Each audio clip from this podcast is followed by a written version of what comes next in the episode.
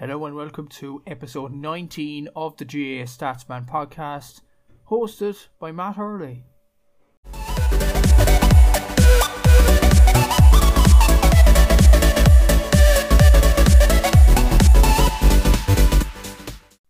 So you're all very welcome along to this edition of the GAA Statsman podcast, and I hope you're all keeping wonderfully well.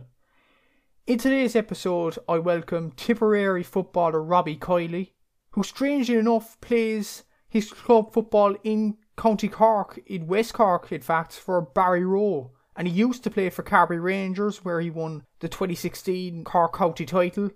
And I'll be chatting to Robbie about that. And more so, I'll be chatting to Robbie about Tipperary's success in 2020. Obviously, it was an unbelievable year for the Premier County. They won their first Munster Football Championship title since 1935. And of course, I will be chatting to Robbie about that. I'll also ch- chat to Robbie about Tipperary's underage success from about 2011 to 2015.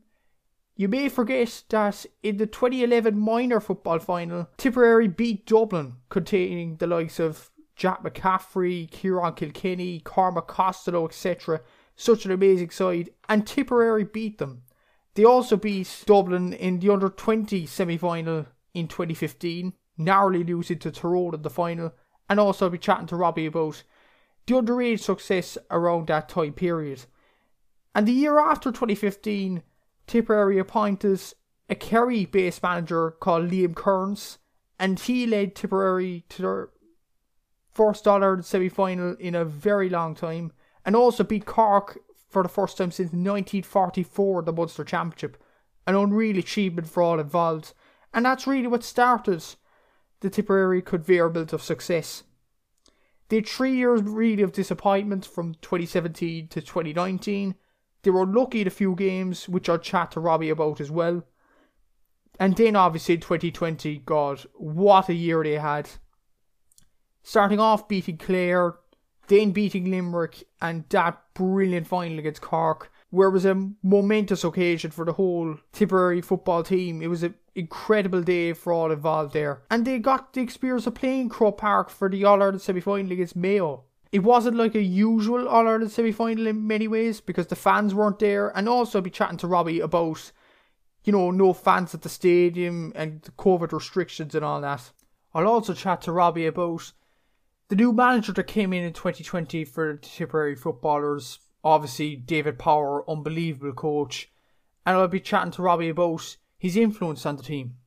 All those topics will be discussed in this episode, and I hope you enjoy the interview.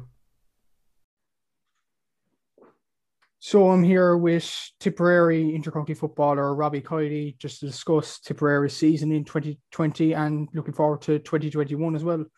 I suppose Robbie, we're near the end now. Um, sunny days out ahead. COVID vaccines are being dished out everywhere now. I suppose up until now, how's lockdown been for you? It's been long. uh, the first part of it wasn't too bad, you know, because obviously 2020 season we were able to like intercounty players were able to train, play matches and stuff like that after a while, you know, and we got through a fair bit of the season. We got a bit of club football as well, club hurling. And then these last few months have been have been very tough. I, I found it mentally there after Christmas and coming up to the end of March as well. It was uh geez, it was tough getting over the little slump after they said we're going to extend it another four weeks. But I think once the weather, the extra hour, the weather, you said it yourself, just gets a bit better, you know, and having something to look forward to. Hopefully, it's not going to get put back again, and something to look forward to is always good, you know. So just hoping to get back out the pitch, hoping just to get out further than 5k really you know yourself i would say you feel it yourself there as well you know it's just getting out past that that perimeter is it's just mentally it's good for you you know Absolutely, and as you say, hopefully the GAA goes ahead of schedule. It might even be put back now, but we might talk about it later Yeah. on. Um, I suppose Tipperary season, unbelievable season, Munster champions for the first time since 1935, beating Cork in the final. What were your emotions when the final whistle went in Páirc Uí Chaoimh that day? I was speechless. Do you know, I was absolutely trying to process it all. It was all just overwhelming, you know. And, and the weird thing about it is that there was no one there. There's no crowd there. It was just ourselves, and we're all going mad. And the whole thing was just it was like surreal because you didn't have any any feel of the crowd around you and, and the, the enormity of the thing of, of the the result until maybe you got an hour after when you got onto your phone and started seeing all the text flowing through and up on Twitter, seeing all all all the messages flying through. It was just it was totally surreal, you know. Like I remember that week building up, you could sense it a bit, you know, like a lot of people were like giving you best wishes. Um, but inside in the camp, we were focused on one thing, you know. And I remember that week was actually probably one of the worst weeks training we had on the build up. Like everybody was sort of trying to do their best, but nearly over trying at, at a certain point. Um, one training session, we had a big discussion, and like halftime, it was sort of uh, at A versus B, and we are getting absolutely hammered by the B team, and just nothing was going our way. And we just had to just relax and then build it back up for the for the match. And then once the match came around, it was like you know, it was just one one day, and you take you take first half as it comes, and we got in a half time, and then we just regrouped and started again. And then, as I said, the final whistle blew, and you just everything that I've I've worked for, and all of all of the team worked for that year came true. But I'd say there's probably seven or eight of us have been there eight nine years, nearly ten years. Some there twelve years, like Brian Fox for the Boston, and this is what the goal was all along. And to achieve that is just incredible, you know. Yeah, absolutely. It was brilliant for Tipperary football in general. And you mentioned it was a bit weird without the fans, I suppose.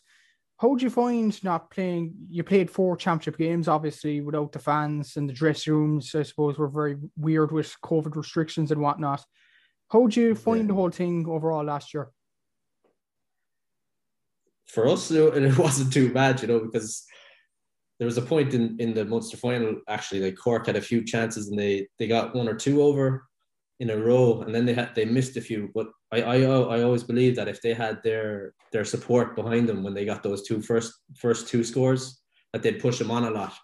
But for ourselves we have a, a small core group of supporters that are there always you know and, and we we know nearly know them by first name basis when when they go to all the matches and like for us, it wasn't too bad because we don't really have more than a thousand, maybe two thousand at, at, certain games. We, we probably would have got a, a, lot more at the Cork match, obviously being being a Munster final, being such a special occasion. But it was sort of norm normal procedure for us in relation to the fans because all through the league there was no like no fans and you're, you're used to it at that stage. And then like the dress rooms were just strange strange environment altogether because we had we sort of split up backs in one dressing room, just and then you had midfielders and forwards in another dressing room. So we had our sort of two different pods, and we are sort of discussing the tactics that have been mentioned during the week, just refining them, getting those small few details back in, into our heads, just to make sure that everyone's on the same page. And then you'd go out to the field, and then you'd have a little chat. But I think the water breaks as well helped because it brought all the team together and those 15 players that are on the pitch could then re- regroup, calm down again, and just focus on, on what the goal is, you know, and, and, and it, it seemed to work for us really well. Yeah, absolutely. An interesting point you made about the fans. I suppose, yeah, the Cork fans would drove them on even more, two points and all that. Definitely, it played to your advantage there, but hopefully, we will get the fans back. And we need him, you know, to drive on teams and all that. But obviously, you didn't need it in your case. You won the whole thing anyway. yeah, yeah.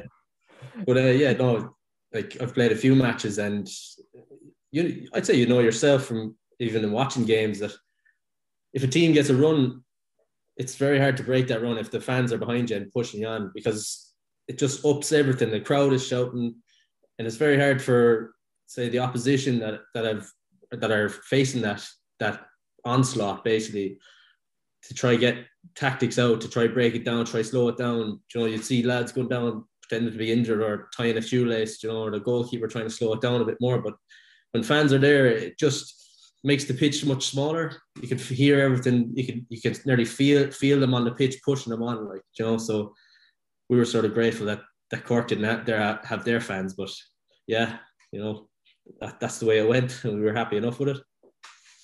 Absolutely, I would have thought so. Definitely.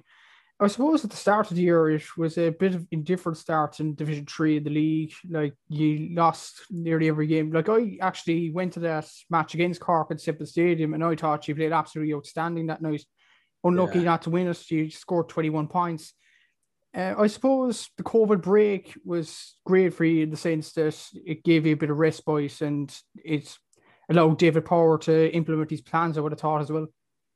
Exactly. Yeah we had we had a horrible run at the start of the league, and that Cork match was actually our best performance. And we, we 21 points in a match, and you'd expect to win the game. But just we just were a bit leaky in the back. One of the three goals I think we conceded, and that's that's you're not going to win any game if you're if you concede three goals. But uh, yeah, that that that break just gave everyone just a rest from football. You know, like clear the mind. You're not thinking, well, the last four weeks or three weeks, we've had three losses and one win. So we a, a lot of pressure on you. I think when we came back, it was just shackles off. We know that it's all going to be played off fairly quickly, and we had to get the, just that first win at home. It was against Offaly, and it was it was a tough game, you know. And I think that was the real pinnacle point that you just you just knew there was something something good going on. You know, like we we had to battle for that because Offaly are a good team. You know, they're strong and they're very, very fast on the counter attack. But it was one of those that we just had had to get through, and we managed to stray through, and everything fell into place after that. You know. Yeah, absolutely. And Offaly, like I've had Kean Johnson on the podcast before, and yeah, Offaly outstanding side. See them in Uí Chaoimh as well, brilliant team, very underrated as well. And I suppose before the Munster Championship win, and even before 2016, that underage success between about 2011 2012, winning the minor championship. Obviously, David Power was manager of that team. And you beat Dublin in the under 20 in 2015 as well. Obviously, you were senior at that time, but some of the players were underage yeah. that time. That definitely helped, I would have thought as well. It is like it, it's a bit different, you know, coming from 20s into senior, it's a small, like the, obviously the physicality goes up a lot, you know, and I think if you're successful underage, you do hold that experience, you know, and um, I think it just takes lads time to get adapted to that senior level, you know, just the, the speed of it, even the extra 10 minutes from going from 60 to 70 minutes or whatever, it, it does add a little bit something. I, I, I find it myself and you're coming up through, you're just, you feel like you're ready for it. Then once you get thrown in, you're, you're sort of caught by just this pace and physicality of it all. But definitely, like whatever experience you have of winning big games or tight games, like the younger lads that are in the group, they're they're the most confident lads that I've met on any football field. You know, they're they're happy to go out against anyone and and take them on. You know, they they know that in themselves that if they perform, they can beat anyone because they've had that experience of beating that under 20 Dublin team and even the minor Dublin team that had all, all the great stars that we see today, you know. So it's just trusting in, in the, themselves and getting it right on the day. Yeah, absolutely. And as you said, it does take a bit of time, I suppose, under 20, and it took the right time, I suppose. But after that, in 2016, you got to the All Ireland semi finals, amazing run. That must not be forgotten either. You beat Cork for the first time since yeah. 1944. Beat Galway in Croke Park, a comprehensive win against the current champions. You scored one of the points of the year. I remember very well outside the boot. Yeah, some people say it's a fluke, but I'll always say I meant it anyway. but uh, yeah, no, actually, that, that was that was some year for us. You know, I think it, again started with with Cork. Just was one of those that we. Was, I suppose it was a monkey off the back because we, we always thought we had Cork, like the, the, beatings of Cork. You know, it was one of those things that we just had to get over the line. I think a few years prior to that, we lost by a point or two, and it's always been close enough. Uh, but yeah, winning that match, getting into the to play Kerry down in Killarney was unreal as well. The day down there was was gorgeous. We just we just overthought the game like way too much. We, we were going in there just thinking about the result instead of thinking about each phase as it comes, you know. And we got blown out of the water by then. And then you have, you have a tough backdoor coming through, like going to Derry, trying to beat Derry up there. Or, or yeah, it was it was in Breffni Park, I think. Was it? I, I think it was, yeah. Where it was, yeah. But yeah, that was tough. And we were down a half time, I think, and we had to come back again in that. And you know, it's just all character building and like that team 2016 you had uh, a few players that had a bit more experience than than ourselves playing the big games. Um, and then then getting to Galway and Croke Park was like once we got to Croke Park we were delighted and we were playing with the shackles off because everyone had wrote us off you know and I think Croke Park suits our team. It's just big wide spaces and and let the ball into the boys inside and and Sweeney and Quinlivan know what to do with it in there, you know. So it was a great year. I can't I can't, deny that. Yeah, definitely. Uh, I remember even Comerford kicking the ball out into Quinlivan, and you look like that alright. You played without fear in that game, and even against Mayo, I thought you were very unlucky in that game as well. I thought. Yeah, yeah. We're talking 2016, are we? Yeah. yeah. Well, from the the seven or eight minutes I got, it was uh it was a good game. but then looking on, you know, once once those seven eight minutes come are gone and you're off the field, you just want the lads to do whatever they can, you know. And there was two unlucky goals scored against us. Like we, there was a half a block down there in the second half, and it's creeped in into the corner and after or creeped in, and I think it was Conor O'Shea came along and, and threw a boot at it and just put it like five or six points ahead of us, and that was a killer. And uh, but yeah, we, we we played very good that day against a, a top Mayo team, you know, and we just thought that using that experience in 2020, we maybe maybe have uh, been overconfident going into it, and you know, just just happened to be a different way in 2020. You know, we weren't in the long grass or we weren't uh, an unknown force. They played this played against us before, and they they just knew what to do. But yeah, like Mayo quality team, you know, no matter when you play them, really. Yeah, definitely outstanding team. Probably one of the best ever to win the All Ireland, in all honesty. But um, oh, yeah. like the players they have is incredible, yeah. you know. Yeah, definitely, definitely, without a doubt. And I suppose in 2016, like Liam Kearns coming in from Kerry, I mean, he's he did wonders for Tipperary football. That he must have been brilliant, you know, driving on the players uh, to create some shocks that year. I would have thought as well. Yeah, he, he's he's a very driven man. that's that's one way of putting it. Uh, yeah, he's brilliant. Uh, at the start of it, when he came in, he, he changed it all altogether. Like we were we were used to you know not not taking handy, but a different style of management. Let's say, and he, he was just came in and said, "I'm not taking any bullshit." Like, you know, I'm going straight at it, lads. If you're in, you're in. If you're out, you're out. You know, it was it was that sort of thing. And once you're in, you're 150 percent in. You're it's not like ah yeah, I'll show up today at this training session or not. And and you know, I won't go 100. percent You have to be on the ball every day and there on time. Joe, he just brought a level of professionalism really that we weren't we were we weren't at that level before. It was just brought up again, another another another level. Like I, would say it for every every manager I've played in anyway, on or under. They've always brought up the level. You know, they've always just increased gradually. Like Evans was a huge step step up and started the whole underage development squads, and then it was Creedon after that. And Creedon then brought it up again. He goes, you know, we'll just build on top of it. I think Kearns came in and he just said, right, you're at a certain level now to get to where you want to get. You just have to go that extra little bit harder, give that extra few more percent in training, and and you know the sky's the limit really.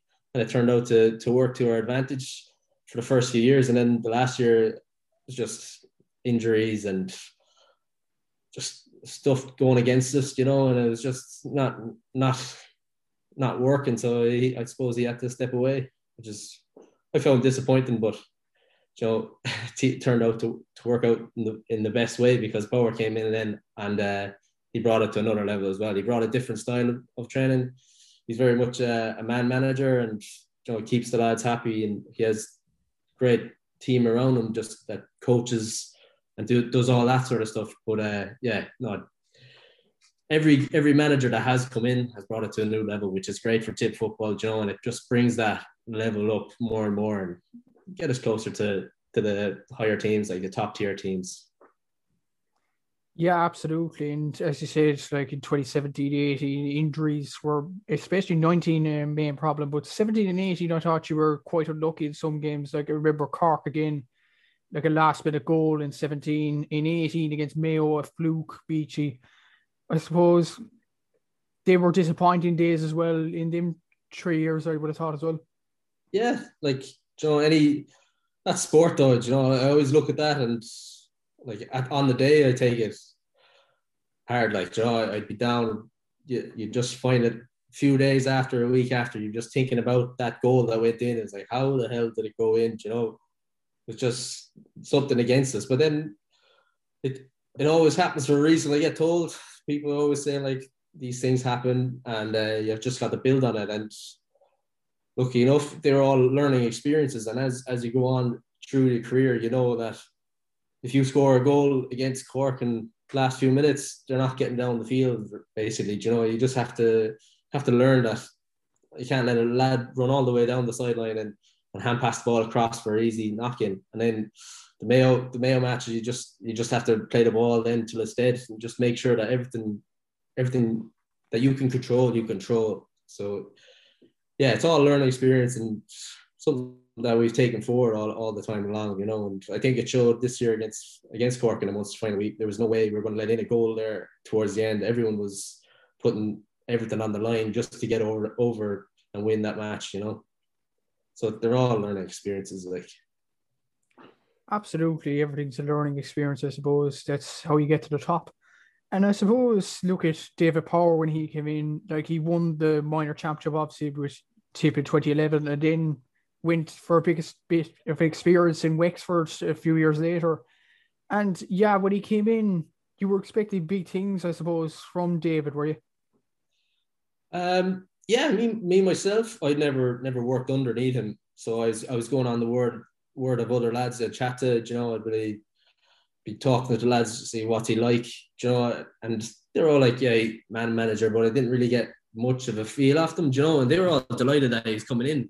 So I was thinking that there must be something about him. And when he did come in and first chat with him, you knew why why lads like just emanated towards him. You know, it was just he he had a way of talking to you, like you were the like the only person there, and he, he wants to get the best out of you. And he's asking for your like your opinion on what what you need or how can he help you become the player that you want to be.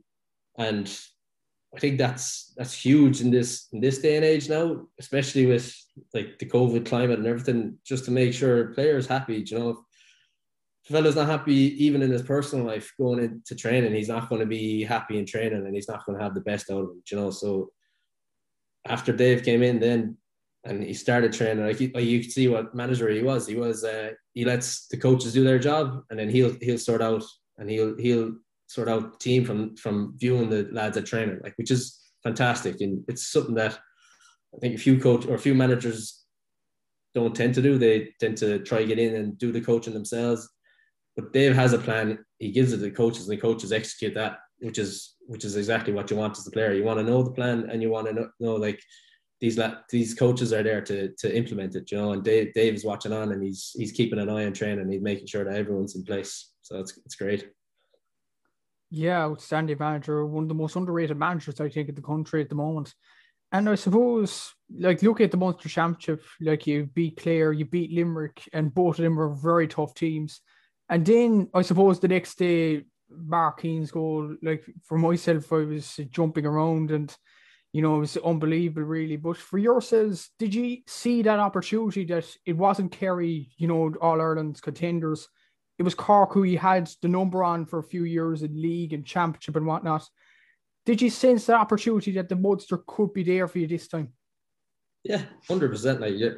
I'd be lying if I said it, we didn't. You know, like Cork were playing Division Three along with us. You know, we ran them close in the league. Scored twenty one points against them. You know, it, it, it was everything was aligning from our side because we haven't beaten Kerry in championship in I don't know how many years, you know, if if ever. I've I've never come close to them anyway. Um, but when when Cork got that win, we we we had a little sort of discussion with ourselves and said the opportunity is there. It's not going to come around too often when when everything just aligns itself. But yeah, you'd, you'd be you'd be silly not to like Kerry were being tipped for all Ireland winners, like you know, and, and then when they, when when they got knocked out, it was it was a shock to everyone. So when, when we saw that, it was it was just an opportunity, you know. So it's it's delight we delighted that we we could execute on, on what we wanted to do. Yeah, absolutely. It was a brilliant win in the end. And I suppose the Mayo game, again, it was a bit of a learning curve maybe for next year. Like Mayo, I don't know, a lot of people were saying, including myself, that you could put up a chat, but then Mayo, like Cillian O'Connor scored, what was it, 4 9 that day? Unbelievable performance. Yeah. And Mayo were just just unbelievable from them, and you have to give them credit. And even against Dublin, they only lost by five points in the final. I suppose that must have been a learning point as well for the team. Yeah, like Mayo came out and blew us blew us out of the water. You know, it was one of those days that was just eye opening, really. Um, we got a few opportunities to start the match, and maybe if they went in, the match would have changed for the better.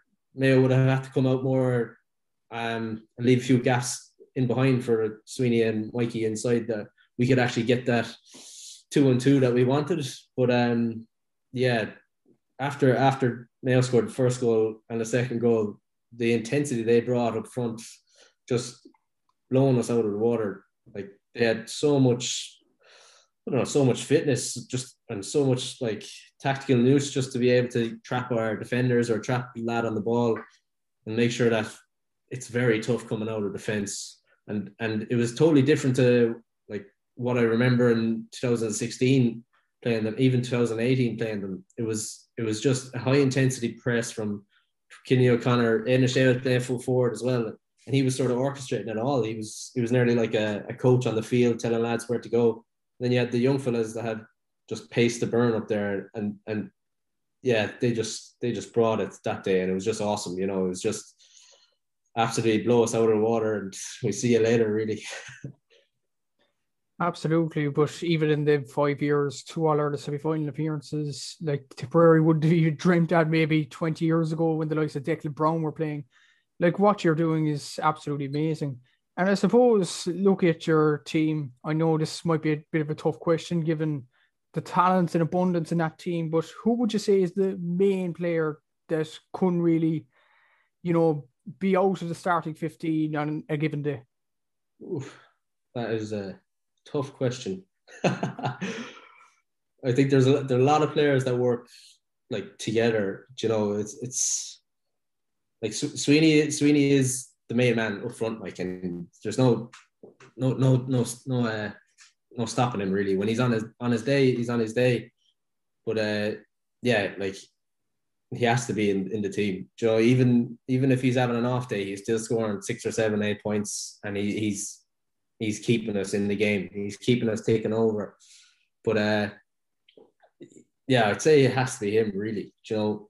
But then when you combine, say, if Stevie O'Brien there driving forward, being able to pick the ball to Mikey and and uh, Sweeney, um, yeah, he, he's massive as well. And then looking from a back's point of view, I think uh, Alan Campbell has to be probably number one on the list in the backs. He's he's one of the top man markers that I've seen. He's he's up there with the best of them. You know, he's he fly flying it, um, and he, he has to be number one on the list when when you're picking your backs. Uh, yeah, so probably those three really. Yeah, Sweeney, Stevie, and Campbell. You know. Yeah, I suppose unbelievable. Any game, really. I suppose it's very hard to pick already. Such an amazing team, and you all gel together. And I suppose your hopes for next season, like you have the Munster in the bag now. Um, I think it's going to be provincial again next season. I'm not sure. Well, the fixture list will be out next week now, but what are your hopes for next yeah. year? Do you think you could realistically retain the Munster Championship? Well, if, if being truthful, like it carries the favourite, you know, and we'd hope something similar happens that happened last year. You know, like even if even if we caught Kerry on on a bad day, I think we could beat them. Yeah, if we catch Kerry at a good day, it'll be very very tough. I'm not, going to say we'll be able to beat them at all. You know, but um, hopefully they take us granted. But I don't think Kerry will take anyone for granted in Munster Championship this year. You know, they'll they'll have learned so much from from that that beating last year that they'll just be gunning for everyone. You know, it's I think it's it will be Kerry's to lose if we're speaking realistically. Um, and as far as t- tip are concerned, really is like, yeah, we'll see what the draw, the draw, everything in the draw is made, you know, and like the Munster Championship, you could have Cork Kerry on one side and us again on the other side, and we get to another Munster final, and you just don't know on a Munster final day as well, like, which would be fantastic. Um, and then in relation to league, it's just all about getting promoted, you know, getting back back to Division Two. That's a that's a huge goal for ourselves, and that's that's probably what we're focused on at the minute is just get out of that group and get get back into where like the top tier teams are, and that'll just improve everyone. Once they get up to that level, everyone will get a, a big boost, and that's that's where we want to be really.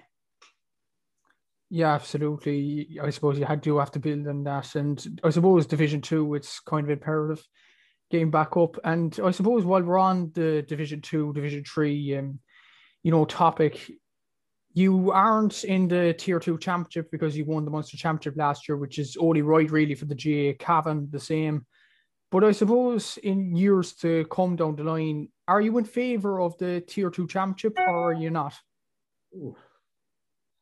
In in some ways I am, and in some ways I'm not. you know, uh, I I would have preferred like a Champions League format, you know, and then then let let let the like the cream come to the top. Um, like for example, you could have Cork this year, or yeah, Cork this year if they came up against two tougher teams, and then they were in Division Three just on a freak result, like lost by a point or lost by like a last minute goal, let's say. Um, and now they're they're back down Division Three and playing playing the Tier Two. I'd find that hard hard to swallow. You know, I, th- I still think that in a Tier Two system, you'll have beatings that are going to be like akin to what's there today. You know, like Dublin playing playing like anyone in Leinster really this year. Uh, like that's that's still going to happen in tier two. You're still going to have those beatings, you know, and maybe it gives those middle teams a bit more oomph to go and and and get a bit more experience to get into that tier one. Maybe that's the idea. Like personally, I would always like to be in the pot for for like tier one to get Sam Maguire that's just old style of thinking for myself. Um, I know a good few of the younger lads enjoy or, or like would look forward to tier two and voted for, but like we could all this could all be wiped away if if if I think if Champions League format came in and you had like a Champions League and then the what the, the bottom two of the groups go into the Europa League and everyone had a crack at it. Now they're they're back and they're out, but to to make teams start the year, no, you're not having a crack at it, really. Yeah. I don't know. Yeah, I don't know is the answer to the question. I, the jury's still out. We have to we have to see how it goes the first time around. Absolutely, you have to try these things out. And I myself would have been in favor of Champions League format. Like I suppose every team would have had four games that way, and it probably exactly. would have been better. Yeah, well, it's just games. Like players want to play games. You know, I think the good thing about the COVID for the GAA is that like when we went back, it was game after game after game after game, which was fantastic. Like I, I loved it.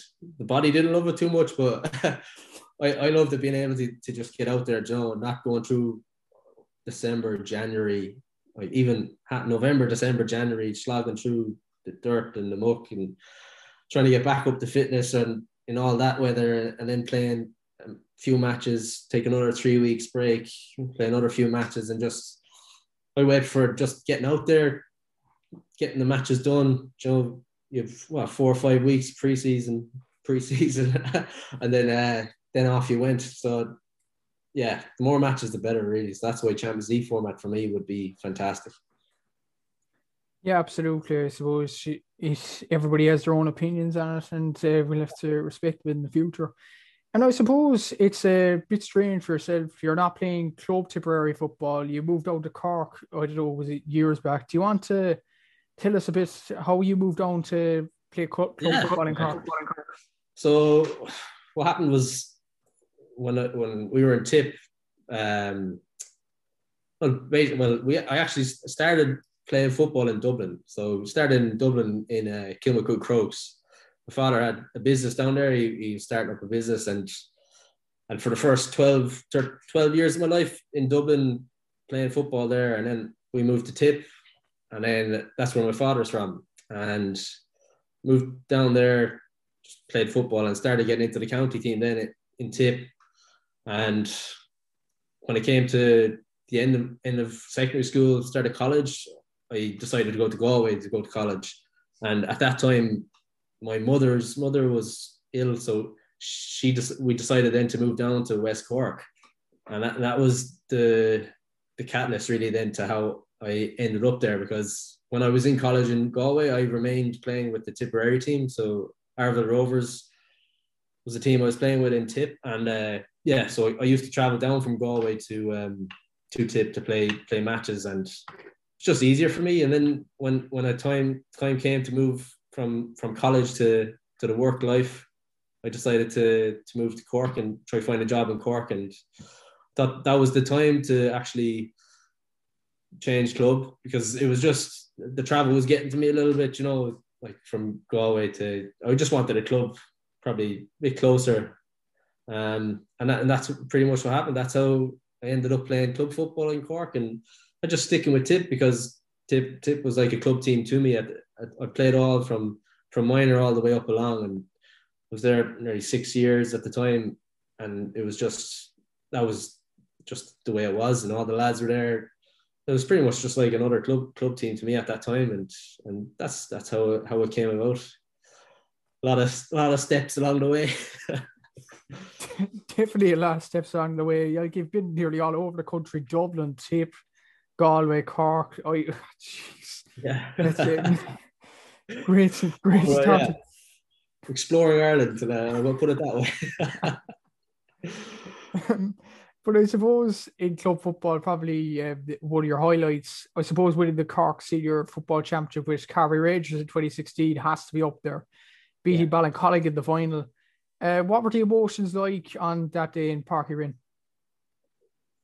It was it's strange for myself, you know, because you could see, I could see the emotion of everyone else. I was obviously delighted we won. It was one of my goals when we went down to Ross. I was like, I have, I have, we have to win a county county title here. Like that's my goal coming here because I know you have the capability to do it, so you might as well do it. Um, so then when when the final whistle went, you could see the sheer emotion of everyone. I really didn't realize at that time how big it was to Rosscarbery and as as like a little t- town themselves, you know, it was it was huge. And I I was I was delighted for myself achieve achieve the goal I wanted, but it was actually to see all the lads that I've trained with with, with nearly two two and a half years at that time, and then seeing all them just burst out of emotion. It was just incredible, you know, and I could really sense the club atmosphere at the time when, when we did win it. It was just huge. It was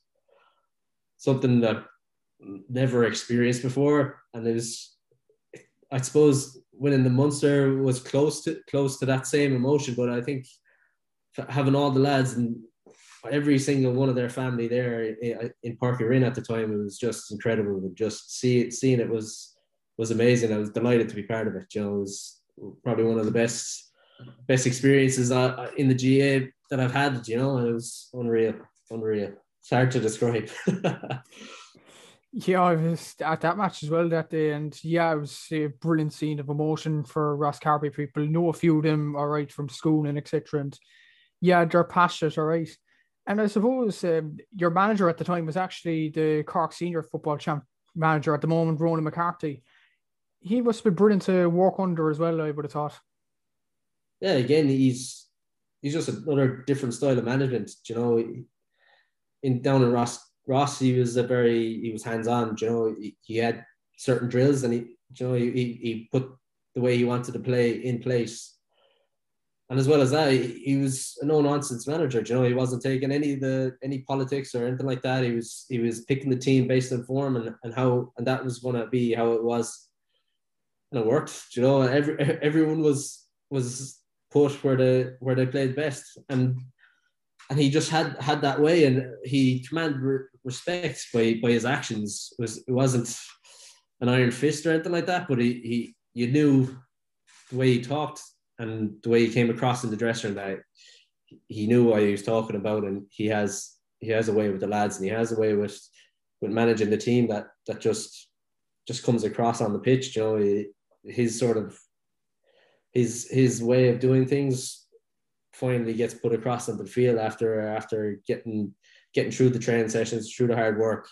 It just it just shows shows the results on the pitch. You know, you can even see it with Cork. Like I can see it during their league their league run. You can see that his his stamp was all over that, and he they were playing unbelievable stuff, and even like Kerry, and then they, they just had an off day against us. Really, when I when I when you think about it the one bad result they had all year was against us in the Munster final, and and that was that's the way it went. That's the way it went. They could have come at the start of the year against this the first first match they played in the league, but it it just ended up being against us. So happens that way. Yeah, absolutely. Probably a motivational speaker, I suppose. Well, I, am sure he's a principal in the school as well. Unbelievable man and unbelievable manager for Rosscarbery at the time. And I yeah. suppose in 2020, you made a bit of an interesting move down to junior West Cork football with Barryroe. Um, do you want to, to tell us a bit about that move? So, like as I was saying before, just seeing the seeing the the emotion of the people of Rosscarbery after they win win a such a big event uh, like like the county final. It just it just got me thinking after that, like about like my family's based in, in West Cork, down in Courtmacsherry, and Barry would be the local club where the brothers, the cousins, they're all part of that club. So I just decided at that that it was it was time in my life that I I I've like what two or three three years maybe left playing, and I I was just saying it's time to move down and probably go back playing with the brothers for the first time in probably 10 years, you know, which is very strange when you think about like the GAA club scene and and family and and uh, the parish is all about. Is it's just that's what GAA is about. So I just said uh, it's time time to go back back to the the roots, let's say, and back play with the brothers and just enjoy enjoy the crack and that was that was pretty much it. You know, I achieved the goal Ross that I was delighted to do. Um, and it was just was just try achieve, we'll try to achieve something now down in Barryroe and who knows how happen. Might might could frizzle out to nothing, but hopefully it won't. Yeah, absolutely. And I suppose what's the main difference between senior car football and junior car fo- football? I suppose the fitness of players would probably be a main difference there.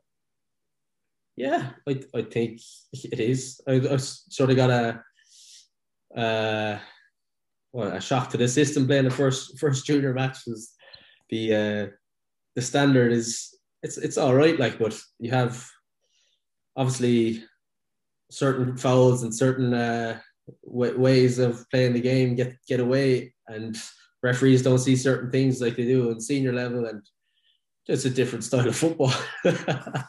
But uh yeah like the main difference is pretty much the like fitness and it's skill level. You know, like obviously some clubs are very much pointing one way. You know, they want to go play football constantly or play hurling constantly. Very few dual clubs I see really around Cork that are successful. You know, so in a, in a small parish in Barryroe, you know, you're you're taking a very select few kids, kids or adults, like bringing them up through the ranks, and uh, yeah, like it's just the skill set. Some of them probably way better at hurling than they are at football, and but you still have to use the same same group of, of lads for all, all across the board. You know, I think we had we had actually thirty 30 people on the panel there last year.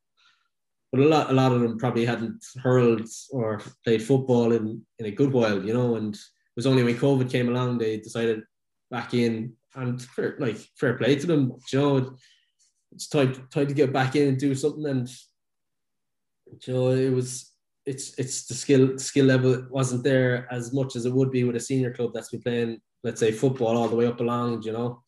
But uh, yeah, that's the main main difference, really. Yeah, and I suppose look at Barryroe right now. They have you obviously. They have a few young players coming through, including Ryan O'Donovan, who was on the minor Cork panel in 2019, got the crucial goal in extra time to beat Galway. Barryroe football is on the rise. Do you think? Uh, yeah, like it's there's there's there's a way of looking at it at a junior football level. You know, it, a lot of lads don't have experience of of say myself Ryan have been playing football at a high level, so they're used to playing a certain style of football and trying to get that changed within their own like with their own head is is is tough. You know, they're they're stuck to a certain way of playing the game, and, and that's the way they want to play it. Just trying to show them different options around it is is the hard part. You know, and trying to show them that actually there's a different way of getting a score. You don't have to just boot it in there and hope for the best. You know, we can we can work it and. Uh, yeah, there's there's some great footballs and footballers coming through in, in uh, Barryroe. Like, I think that there's there's a great opportunity, um, and like for me, it's about seeing what they can do and seeing seeing how they can learn. Like, I think they've had a few Iban Gales results all the way along, you know, and my my younger brother was part part of a successful team there as well, and I don't know really the years or the history about it, but I know that they've they've had results and they've had a good success. But it's just about bringing that to to see to senior level, let's say, or junior junior level, and getting lads playing together and just knowing what what way they run or what way you know getting them connected in a certain way that opens up opportunities for them to, to score more, probably maybe defend better. So it's all about just developing that that relationship between the team and between certain players and who knows what could happen, you know, especially if they're young, they they're they're open to learning all these things. Absolutely, yeah. and it is a developing club without a doubt in junior level.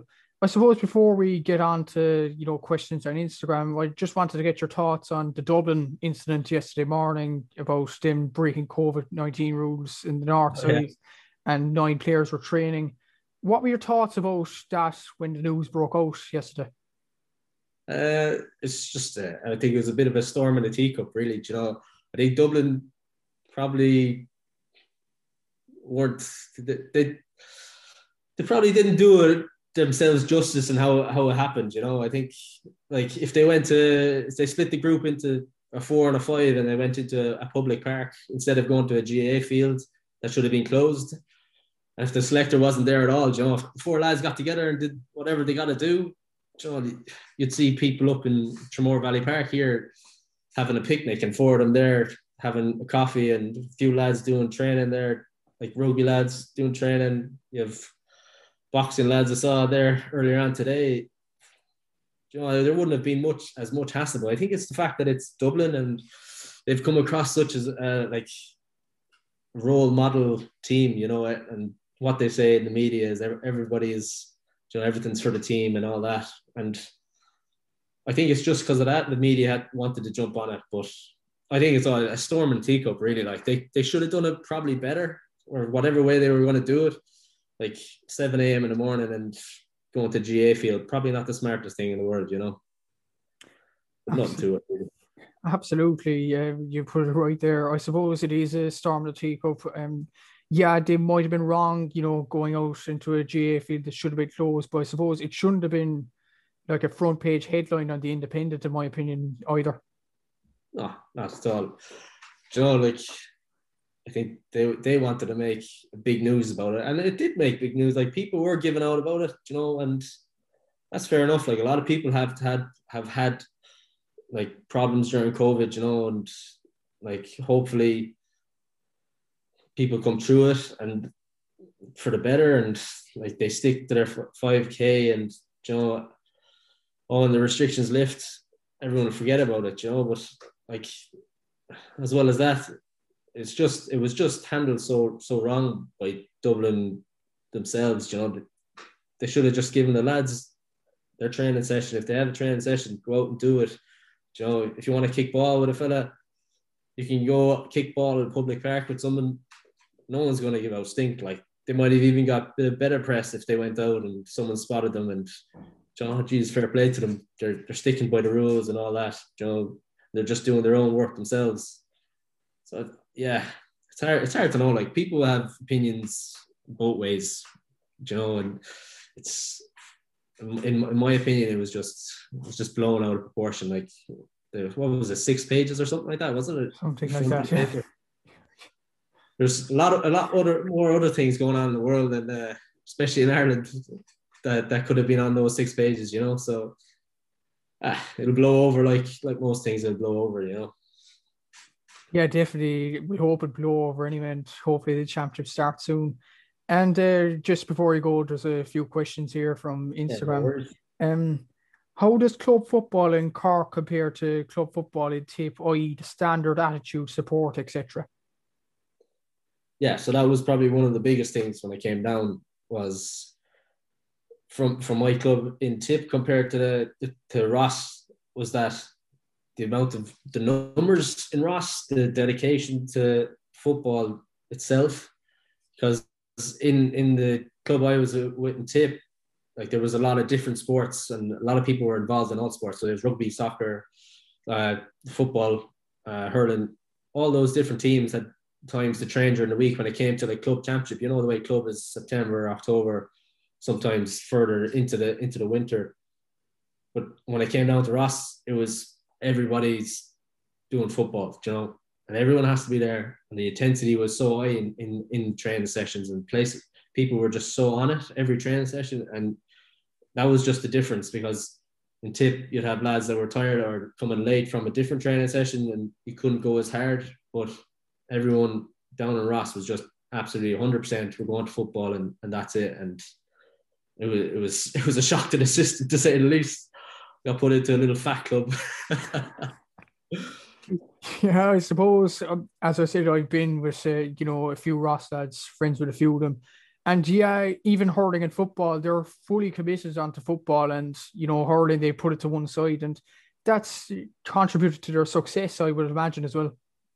Yeah, you see any any any team really that is successful they they do concentrate on one thing. You know, you'd wish you'd wish a dual a dual team could come along and, and prove us all wrong and just show how good it could happen. But I think if you commit your three days of training a week to football, you get or to hurling, you get so much more done.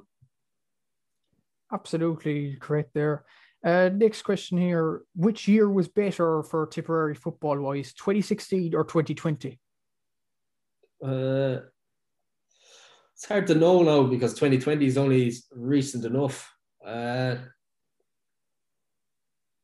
like 2016 was was amazing because it actually opened the eyes of certain people around the county to say that actually there's there's potential there when when stuff stuff gets put for for the footballers there is potential in the team so we we could see a few a few of the club players actually coming in it and and giving a hand and giving their hand and trying trying to to make it.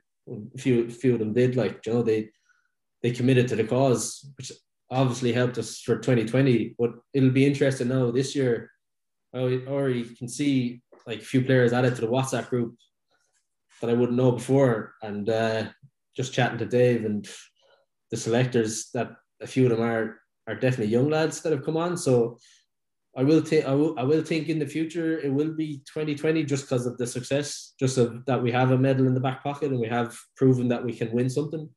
I think 2020 will be more influential for for Tipperary football going forward. You know. Yeah, absolutely. Uh, next question here: Any young talents coming through at Barry Barryroe? I suppose any others other than Ryan O'Donovan, and seeing as we talked about him before. Um in football or hurling? No, that's the question. I, think, I, I both probably. I don't know. Yeah, I think uh, Ryan's a spe- Ryan's a special talent. You know, he he, he has his flashes that I've seen so far. He's he's flashes brilliance. Like you know, um, he just needs a consistency. Get again, get used to senior level football. Adults playing around him. Um, who else would there be? Mark Crowley's good, solid player. You know, again, it's consistency. A lot of this is based on lads just playing playing at the senior level and getting that consistency up. Um, there's a few other lads there, you know, that you'd put you'd put your you'd, you'd say that they'd have the ability to do it. It's just whether they can they can pull it out themselves. Another thing. So we'll see in the future. You know, it's one of those that I'll, I'll dodge that question. yeah, there is um, brilliant young players at Barryroe, definitely, and uh, there's probably no need to name names. They all know yeah. they're unbelievable players.